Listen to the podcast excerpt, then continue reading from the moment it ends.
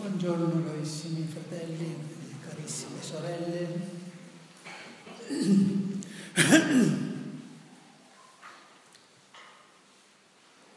Cantiamo la terza strofa del Bene Creator.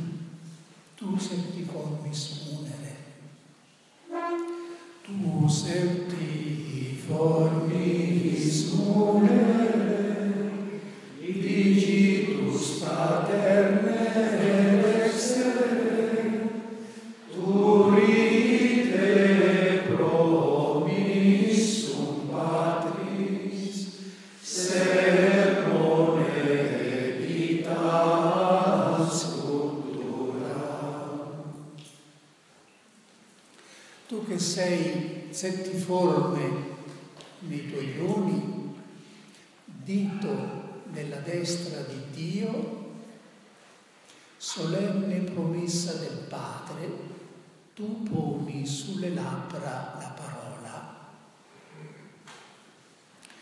Vediamo di situare questa strofa nel disegno globale di questo inno che è anche, dicevo, un disegno, una sintesi teologica. Per capire il posto che occupa questa strofa, bisogna tenere presente che nella Bibbia l'azione dello Spirito Santo viene presentata sempre sotto due forme. Ci sono due modi di agire dello Spirito Santo. Una forma che potremmo chiamare l'azione creatrice o santificatrice dello Spirito Santo, consiste nel fatto che lo Spirito viene su una persona e rimane in quella persona, la trasforma dall'interno e da un cuore nuovo. E la prima volta che si menziona questo spirito è dopo l'esilio, il Salmo 50, dove di non privarmi del tuo Santo Spirito prima volta che lo Spirito viene chiamato santo nella Bibbia. E è lo Spirito di cui ci parla anche Isaia, metterò dentro di voi uno Spirito nuovo e darò un cuore nuovo. Più antica di questa azione trasformatrice, santificatrice, è l'azione carismatica, che si distingue in questo. Per l'azione carismatica lo Spirito viene su una persona, le conferisce dei doni particolari di forza, di profezia, anche artistica, ma non tanto per la sua personale santificazione, quanto per la comunità, per il governo della comunità. Così per esempio lo Spirito viene su Sansone perché possa guidare eh, le, le, truppe di Israele, viene su Saul gli dà uno spirito di profezia, si parla anche di uno spirito che irrompe in alcuni uomini e dà doni artistici per eh, abbellire il Tempio di Gerusalemme. Non necessariamente chi riceve questi doni è più santo eh, di prima, Infatti Salomone aveva molti carismi profetici, sapienziali, ma non era uno stile di santo. Nel Nuovo Testamento queste due azioni dello Spirito Santo vengono in piena luce. Basta leggere prima il capitolo 12 della lettera, la prima lettera ai Corinzi, dove si parla di tutte di ogni specie di carisma, apostoli, maestri, dottori, guarigioni, eccetera, poi passare al capitolo successivo dove si parla di un dono unico, che è uguale per tutti, la carità, che come poi la, la carità infusa, è come sinonimo della grazia santificante. Sempre nella Bibbia dove ci sono questi due modi di agire dello Spirito Santo. E dopo averci l'inno parlato dello Spirito santificatore, paraclito, dono di Dio, fuoco, acqua che, che, che genera la nuova vita, fuoco che, che purifica, amore, unzione spirituale. Adesso, in questa terza strofa, ci parla dell'azione carismatica, perché tutti gli elementi di questa strofa parlano di questa azione particolare. tu sei settiforme nei tuoi doni, e mentre prima veniva chiamato donum Dei singolare, dono di Dio, uguale per tutti, qui viene chiamato multiforme nei doni. E qui non si parla ancora tanto dei sette doni, perché l'espressione settiformis munere per noi in seguito, dopo la scolastica, ha assunto un, un, aspetto particolare, i sette doni dello Spirito Santo, vero? I sette doni dello Spirito Santo. Ma quando l'autore scriveva questo inno, i sette doni dello Spirito Santo non erano ancora distaccati come una categoria a parte, erano una categoria di carismi. Più tardi in Occidente, nella nostra Chiesa Latina, la teologia dello Spirito Santo è rimasta viva, operando quasi solo come teologia dei sette doni dello Spirito Santo. Ma questo adesso si sa che la base biblica Isaia 11 che parla dei sette doni, no? E, erano carismi destinati al re messianico, sono i carismi propri di chi deve governare. E oggi la riscoperta della dottrina dei carismi ci porta verso questa linea. Tra la grazia gratis data e la grazia gratum faciens non c'è una terza categoria, quindi i sette doni sono una, una categoria di carismi. E dunque, settiformi smunere parla dei carismi, poi dito di Dio è un, nella Bibbia è un modo di dire del potere di Dio di operare segni e prodigi. Qui c'è il dito di Dio, io faccio i demoni con il dito di Dio. Solenne promessa del Padre eh, si riferisce alla promessa di, della potenza dall'alto fatta da Gesù prima di salire al cielo. Rimanete in città finché non si sia compiuta la promessa del Padre.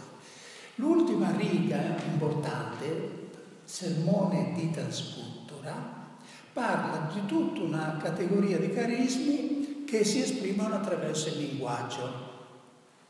Alla lettera sarebbe tu doti le labbra di parola, in altro, senso, tu poni sulle labbra la parola. Quindi si parla dell'azione dello Spirito Santo che si esprime attraverso l'insegnamento, preghiera, la profezia, eh, tutti questi doni che hanno come organo il linguaggio. Eh. Questa, dunque questa strofa ci, ci presenta l'azione carismatica dello Spirito Santo. Non sto qui a farvi la storia un po' di cosa è successo ai carismi, perché mentre all'inizio della Chiesa basta leggere Paolo, si capisce che la Chiesa viveva soprattutto del ministero degli Apostoli e di quello dei carismatici, dei profeti soprattutto. Poi ci furono le eresie, si sentì bisogno di, di trovare un centro di unità per la Chiesa che era il Vescovo, il Vescovo assorbì un po' i carismi che furono istituzionalizzati. I, I carismi non sono mai scomparsi naturalmente dalla vita della Chiesa. Solo che a un certo punto, via via, poco a poco, venivano riservati a una categoria particolare di cristiani, i santi. Allora era normale nei santi aspettarsi miracoli, visioni, guarigioni, profezie, ma non si pensava che questo fosse una, diciamo, doni dati a tutti i battezzati. E il Vaticano II in questo ha operato veramente un grande perché nella Lumen Gentium 12 ha rimesso i carismi nel cuore della Chiesa, perché lì eh, si parla della Lumen Gentium, cioè la Costituzione sulla Chiesa, dove si dice più o meno questo, capite, al numero 12. Lo Spirito Santo non solo mediante i ministeri ordinati e sacramenti santifica il popolo di Dio, ma anche fondendo ogni specie di carismi, come dice Paolo, c'è la citazione di Paolo. E la conclusione è questi doni, sia straordinari sia ordinari, siccome sono tanto necessari e utili per l'edificazione della Chiesa, devono essere accolti con consolazione e gratitudine. E poi il Signore ha risposto, perché dopo il concilio c'è stata un'esplosione di questa manifestazione attraverso tanto che Benedetto XVI nell'ultima messa crismale che disse nel 2012, eh, con stupore lui stesso diceva che dopo il concilio abbiamo visto il rinnovamento effettuarsi in forme inaspettate, inaspettate perfino dai, dai padri conciliari che non aspettavano, e cioè i movimenti pieni di vita che, che eh, rendono visibile la, l'inesauribile vivacità della Chiesa e l'azione dello Spirito Santo. Ora noi viviamo in questo tempo in cui ci sono, ci sono tornati in vita i carismi, soprattutto i carismi sono considerati doni dati a ciascuno, ogni battezzato, semplici o più, più particolari. Questo cambia parecchie cose, sapete? Cambia l'idea che noi del clero abbiamo del, dell'apostolato dei laici perché prima del concilio anche l'azione cattolica si basava sul fatto che i laici contribuiscono come truppe ausiliari all'azione del clero, dando le risorse o le competenze, eccetera. Adesso non è che questo l'abbiano negato, ma qualcosa si è aggiunto. Noi abbiamo bisogno dei laici perché hanno dei carismi, sono portatori di grazie particolari e lo vediamo nella Chiesa oggi quanta parte di evangelizzazione viene fatta dai laici, quante parte eh, viene fatta anche dell'azione caritativa e via dicendo, però, amministrativa, anche quello è un carisma. No? La raccomandazione finale, questi carismi bisogna accogliere con consolazione e gratitudine, penso che sia diretta soprattutto a noi del clero, perché evidentemente eravamo abituati da tutta una tradizione a gestire in proprio le cose della Chiesa e le davamo, le concedevamo, insomma ci sentivamo un po' padroni della fede, se non alle volte spadroneggiati. E allora non è facile adesso, eh, come dire, dialogare, condividere mansioni, uffici con i laici, eh, obiettivamente non è facile perché veniamo da formazioni così diverse, con, con, con mentalità così diverse, però l'esperienza dice che là dove si realizza questa collaborazione tra clero e laici, eh, la Chiesa viva, esprime una, una forza che eh, anche al tempo di Paolo non era facile e doveva intervenire per regolare i carismi, ma diceva lui stesso, non spegnete i carismi, non bisogna buttare, come si dice, il bambino con l'acqua sporca, perché alle volte i carismatici eh, fanno, fanno, con tutte le, le, cose umane, i doni di Dio quando sono dati agli uomini eh, sono esposti vero, a manomissioni, a manipolazioni, quindi non ci dobbiamo stupire se alle volte anche questi aspetti, queste manifestazioni carismatiche vanno unite a personalismi, protagonismi e via dicendo, no? ma questi ce l'abbiamo anche noi del clero, eh? non è solo. L'importante è quindi con pazienza dialogare, far servire alla costruzione della Chiesa sia i ministeri ordinati, sia eh, i carismi eh, della, dei laici, dei battezzati.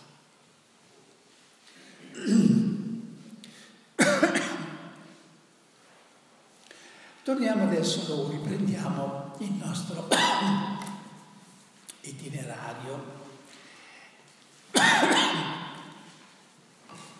Prima però vi voglio leggere una storiella, che non è una storiella, è un'esperienza vera. Un giorno un vecchio professore fu chiamato come esperto a parlare sulla pianificazione più efficace del proprio tempo ai quadri superiori di alcune grosse compagnie nordamericane. Decise allora di tentare un esperimento. In piedi tirò fuori da sotto il tavolo un grosso vaso di vetro vuoto. Insieme prese anche una dozzina di pietre grosse quanto palle da tennis che depose delicatamente una a una nel vaso fino a riempirlo. Quando non si poteva aggiungere più altri vasi, chiese agli allievi, vi sembra che il vaso sia pieno? E tutti risposero, sì. Si chinò di nuovo e tirò fuori da sotto il tavolo una scatola piena di breccia che versò sopra le grosse pietre muovendo il vaso perché la breccia potesse infiltrarsi tra le pietre grosse fino al fondo.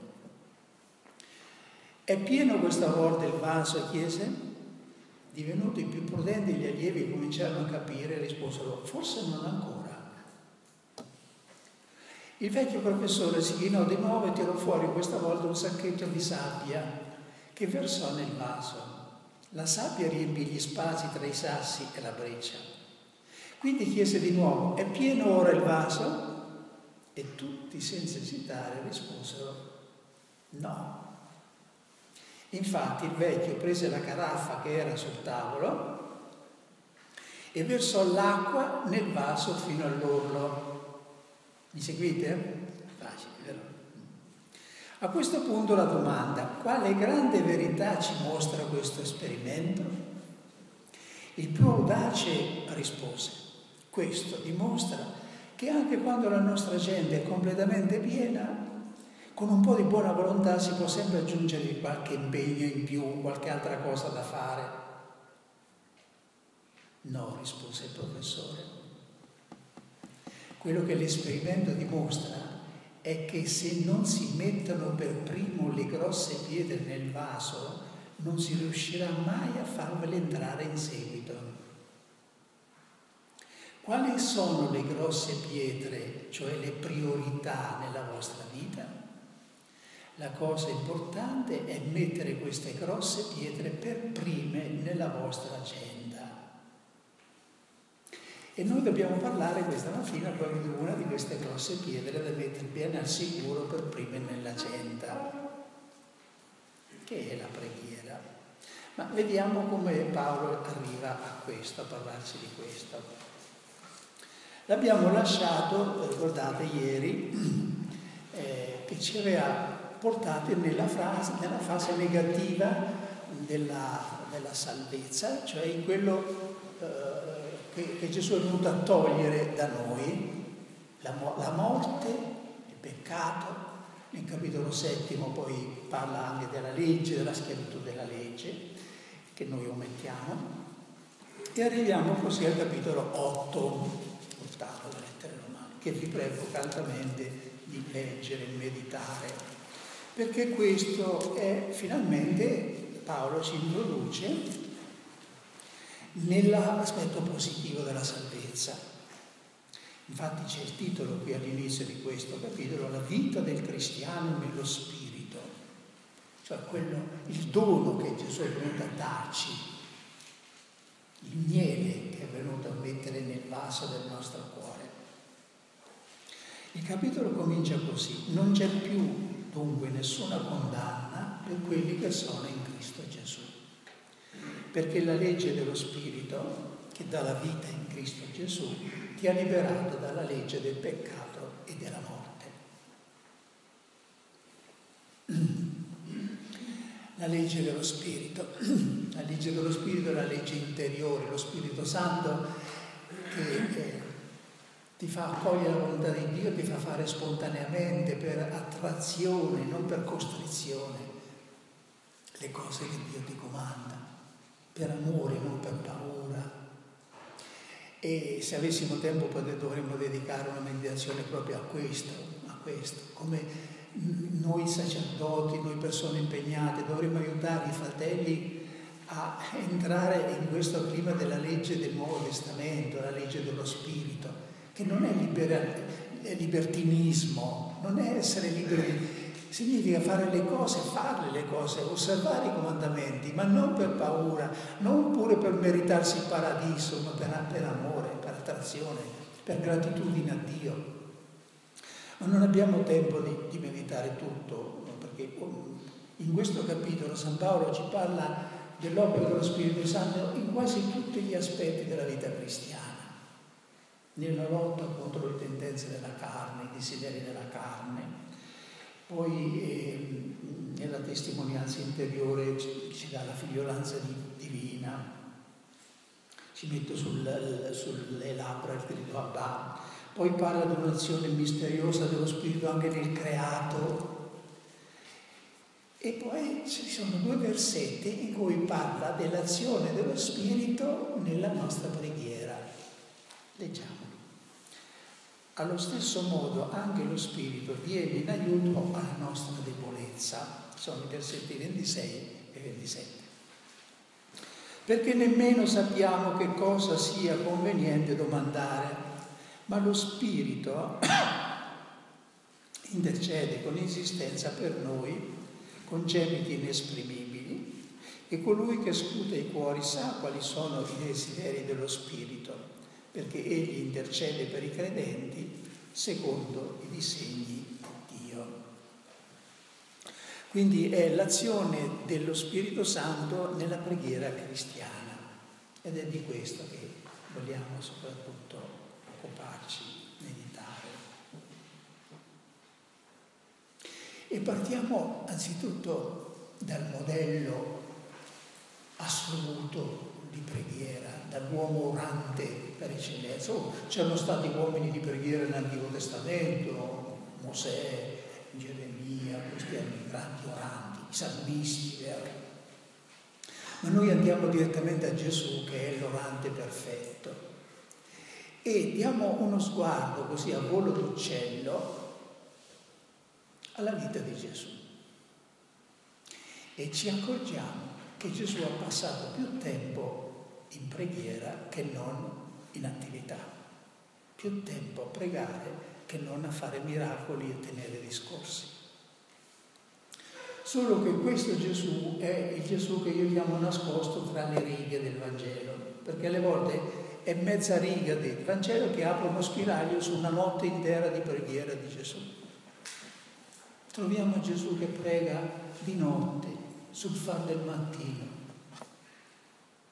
Senza contare che Gesù, come ogni ebreo, partecipava ai tre momenti di preghiera liturgica, che erano al mattino al levare del sole, nel pomeriggio durante il momento dei, dei sacrifici nel Tempio e alla sera. Era è il prototipo, diciamo, l'archetipo della nostra liturgia delle ore, perché la liturgia delle ore deriva dall'uso ebraico di queste preghiere al mattino, le lodi, eh, poi c'era l'ora media e i vespri della sera, no? poi si sono sviluppati con altri elementi. Ma ogni ebreo a quel punto si fermava, si portava verso il Tempio e, e recitava la preghiera, Shema Israele. Ora il Vangelo non ce ne parla perché dà per scontato. Se Gesù non si fosse unito agli ebrei nel fare questi momenti di preghiera, l'avrebbero accusato immediatamente di trasgredire il precetto numero uno del, del, della legge. Quindi Gesù ha pregato. E vi confido che queste immagini di Gesù che da solo, magari sulla fare del mare, alla riva del mare, prega il Padre mi affascina. Perché in quel momento tra il cielo e la terra, tra il Padre Celeste e Gesù, il Verbo fatto uomo, scorreva un'attrazione infinita, come era infinita l'attrazione che c'è tra il Padre e il Figlio nella Trinità. Si creava un vortice. E noi cristiani Siamo chiamati a entrare dentro questo vortice e vediamo un po' come questo avviene. Un'altra cosa che possiamo scoprire dal Vangelo, dalla preghiera di Gesù, è che essa era suscitata dallo Spirito che viveva in lui. Come uomo Gesù sentiva l'impulso dello Spirito a elevarsi al Padre. Qui entriamo nel mistero trinitario, ho, della relazione tra il Figlio e lo Spirito che non posso sviluppare. Ma lo sappiamo perché San Luca ci dice che in quel momento Gesù trasalì nello Spirito Santo e disse ti benedico Padre, Signore del cielo e della terra. Ma questo era il dinamismo abituale era l'impulso dello Spirito. La lettera agli ebrei dirà che perfino per offrirsi sulla croce eh, Gesù ebbe bisogno di questo Spirito eterno, lo Spirito Santo, che lo, che lo uh, spingeva. Dunque la preghiera di Gesù è una preghiera continua, che occupa, eh, come fa da cornice a tutte le opere di Gesù, ed era una preghiera fatta nello Spirito Santo. E adesso la buona notizia circa la preghiera. La buona notizia non è, visto come pregava Gesù, adesso dobbiamo darci da fare di imitarlo. Sì, anche questo è vero, ma non, è di nuovo la buona notizia, questa è una notizia, diciamo, necessaria, che so io, ma austera, ma non è una buona notizia. La buona notizia è che noi abbiamo ricevuto in regalo la preghiera di Gesù, perché abbiamo ricevuto lo Spirito Santo, che è la sorgente che pregava in Gesù e che nel battesimo è venuta dentro di noi. Solo si tratta di scoprire, cari fratelli e sorelle, questa preghiera nello Spirito, quello che la Bibbia il Nuovo Testamento chiamano pregare nello Spirito, pregare nello Spirito. La prova che noi abbiamo ricevuto in dono, la sorgente della preghiera, che la preghiera cristiana non è di produzione propria, non si può scrivere produzione propria come si fa su certi prodotti, perché è ricevuta. La prova è proprio in quell'esclamazione che è alla base di tutte le preghiere di Gesù e dei cristiani, e cioè Abba. perché il, il, San Paolo insiste molto su questo punto. Lo spirito, quando viene nel battezzato, la, prim- la prima cosa che fa è di mettergli sulle labbra il grido Abba, dargli la testimonianza che è diventato figlio di Dio e mettergli sulle labbra il grido Abba. Questa è la più radicale, la prima azione dello Spirito. Ora Sant'Agostino si poneva una domanda. Diceva come mai lo Spirito Santo, venendo in noi, può gridare a Dio Padre Abba? Qui c'è un problema trinitario. Perché lo Spirito Santo non è generato dal Padre, vero? Procede dal Padre, ma non è generato dal Padre. Solo Gesù, il Figlio, è generato dal Padre, vero? Solo Gesù è Figlio. Allora come mai lo Spirito Santo grida con noi Abba Padre? E diceva così, perché è lo Spirito Santo che si è incarnato in Gesù. Ireneo diceva che si è abituato a vivere in mezzo agli uomini in Gesù e ora continua in noi la preghiera di Gesù. Quindi noi possiamo dire Abba, perché come dire, è la preghiera di Gesù che dal capo scende nel corpo. Le membra fanno proprio la preghiera del capo. E diceva Sant'Agostino un testo bellissimo, il Signore nostro Gesù Cristo, figlio di Dio, è colui che prega per noi, che prega in noi e che è pregato da noi. Sentite, prega per noi come nostro sacerdote, prega in noi come nostro ed è pregato da noi come nostro Dio. Riconosciamo dunque in Lui la nostra voce e in noi la sua voce. Che vuol dire che la preghiera cristiana è una cosa tutta diversa da quelle che si passano per tecniche di preghiera, di concentrazione, di meditazione, dove tutto è opera dell'uomo che cerca di dire, entrare in contatto con il io profondo, tutto quello che volete. No, la preghiera cristiana è un'altra cosa. Non è la creatura che a un capo del filo parla al creatore, all'altro capo del filo, o non parla a nessuno, parla a se stesso. La preghiera cristiana è, è parlare a Dio con Dio. Una volta predicavo un ritiro in Africa, in un villaggio dove non c'era mai stata l'acqua. L'acqua era una cosa che le, le, donne andavano a prendere a chilometri di distanza con dei, dei recipienti sulla testa. E un missionario italiano che, un cappuccino toscano, che aveva il dono di sentire la presenza nel sottosuolo, disse che ci deve essere dell'acqua sotto il villaggio. E così, con l'aiuto di un benefattore di Grosseto, scavarono un pozzo per un mulino a vento. E quando arrivai io, era il momento in cui stava per, per essere rimosso l'ultimo strato di terreno e tutti erano in attesa di vedere se c'era l'acqua. Ma i locali non ci vedevano perché sembrava una cosa, un miracolo, come da, sarebbe da noi, non so che io, scoprire che c'è il petrolio sotto. E invece c'era l'acqua e fu tale la sorpresa che i tamburi tutta la notte suonavano, era un miracolo. L'acqua che andavano a prendere lontano era lì sotto, sotto il villaggio. Allora io paese lo, lo rispondo per dire, vedete, succede così anche con la preghiera.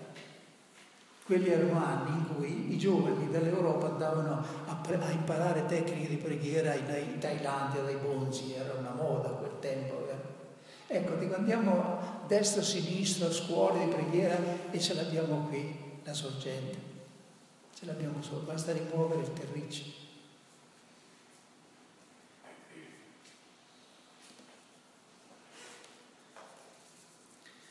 La preghiera cristiana è una preghiera trinitaria.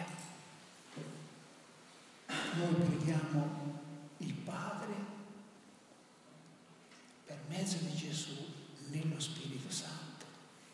E la dossologia finale della messa è l'espressione perfetta di questa, no? per Cristo, con Cristo e in Cristo, a te Dio Padre Onnipotente, nell'unità dello Spirito Santo, cioè uniti nello Spirito Santo, ogni onore e gloria per tutti i secoli dei secoli.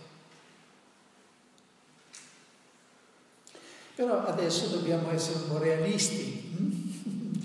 perché la preghiera non è, non è sempre questa marcia vittoriosa, vero? può essere una prova, una lotta. Anche i santi hanno attraversato eh, la lotta per la preghiera, distrazioni, aridità.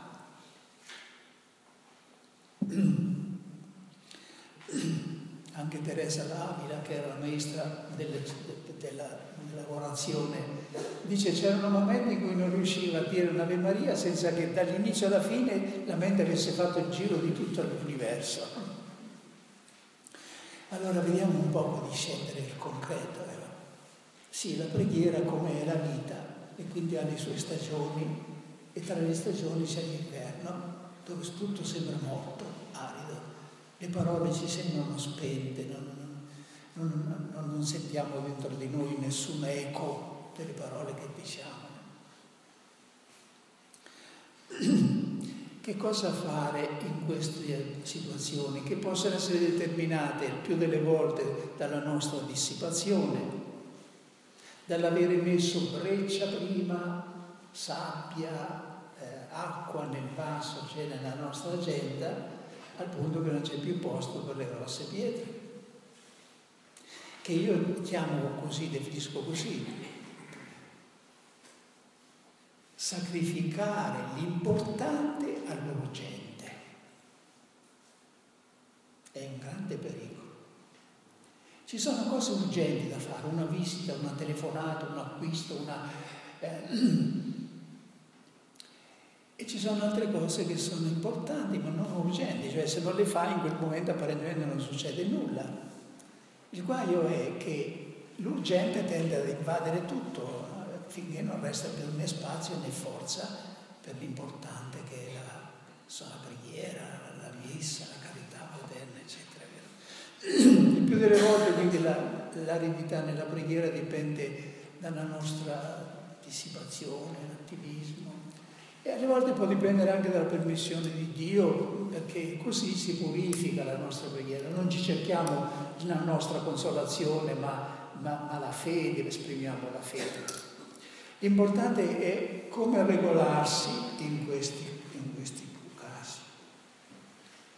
Il consiglio che ci hanno dato i maestri di spirito è che bisogna fare il possibile per non saltare la preghiera perché non ci sentiamo più nessuna attrazione, ma per quanto è possibile dare alla preghiera i tempi che l'orario di ognuno, la regola, che so io, le, eh, eh, stabilisce. Cioè, in altre parole, non smettere di pregare solo perché non ci sembra che sono parole vuote. Bisogna continuare a pregare. Perché in questo modo diamo a Dio la cosa più preziosa, il tempo. Il tempo. Anche se dovessi stare in cappella tutto il tempo distratto, ma ci stai, non per farti vedere, ma ci stai per dare a Dio quel tempo, oh, quella è preghiera squisita.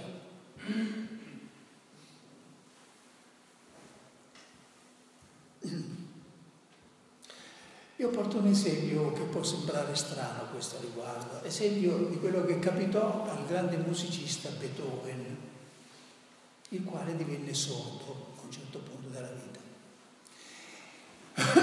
per un musicista essere sordo è una tragedia, infatti fu una tragedia per lui, perché scriveva musica ma non sentiva più il suono delle note.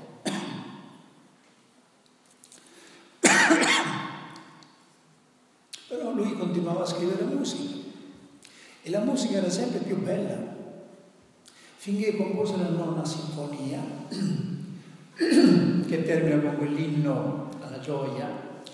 E io ho letto da qualche parte che quando fu eseguita la prima volta, Beethoven dirigeva l'orchestra e alla fine ci fu un uragano di applausi. Ma qualcuno dovette tirare Beethoven per il lembo del mantello perché si voltasse a ringraziare il pubblico. Lui non aveva sentito nulla.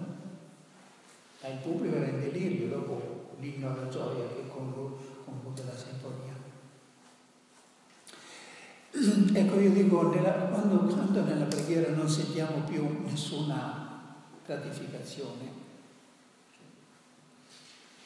dobbiamo continuare a pregare perché il pubblico sente ed è deliziato. Quando si tratta di preghiera il pubblico è molto ridotto, sono tre persone, Padre, Figlio e Spirito Santo. Abbiamo mai pensato, carissimi amici, noi a che cosa produce nel cuore del Dio Padre quando un, un, cristiano, un credente, un figlio di Dio si rivolge a lui e dice Abba, Padre. Io non ci avevo mai pensato. Pensavo sempre a quello che significa per me, no? Dire padre, il dovere di... Un giorno mi sono trovato in una famiglia a Milano, guidavo gruppo di famiglie un po' che pregavano insieme, uno stile carismatico. Erano famiglie giovani. Un giorno mi sono trovato a casa di una di queste famiglie dove c'era una bambina piccola che aveva imparato a dire la prima parola che imparano i bambini, che è mami. No? Durante il giorno la madre le aveva insegnato la seconda parola. Io mi sono trovato nel momento in cui il padre tornava dal lavoro la sera la bambina era in cima alle scale con la madre, pronta al grande esploit di, di finalmente di dire questa parola. No? Quando è comparso il padre, lei da, da, cima alle scale ha, ha detto papi. Allora io ho guardato gli occhi di quest'uomo che, che stillava dolcezza, era intenerito per sentirsi chiamare papà per la prima volta la sua bambina. E allora mi sono detto, ma se un padre terreno si commuove a sentirsi chiamare papà da una creatura. Cosa sarà di Dio Padre che è il Padre di ogni paternità? Che è Padre in un senso infinito, che è un amore e tenerezza infinita.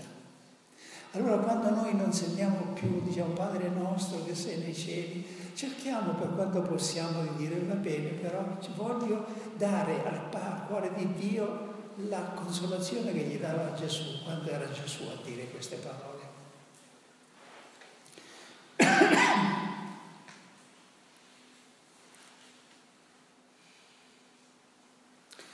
Bisogna stare attenti quando la preghiera diventa una lotta, una lotta con Dio.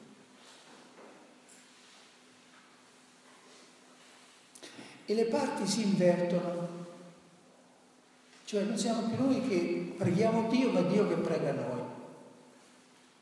Questo avviene quando noi ci mettiamo in preghiera chiedendo a Dio alcune cose, per esempio che ci liberi da quel problema, da quella persona, da quell'ufficio che non ci piace. Insomma. E in preghiera Dio diventa, il mendicante ti dice di accettare per la sua volontà quella cosa. E la preghiera di Gesù nel Getsemani, lui chiedeva che si allontanasse il calice e il padre gli chiedeva di accoglierlo. E Gesù lo diede fino all'ultimo.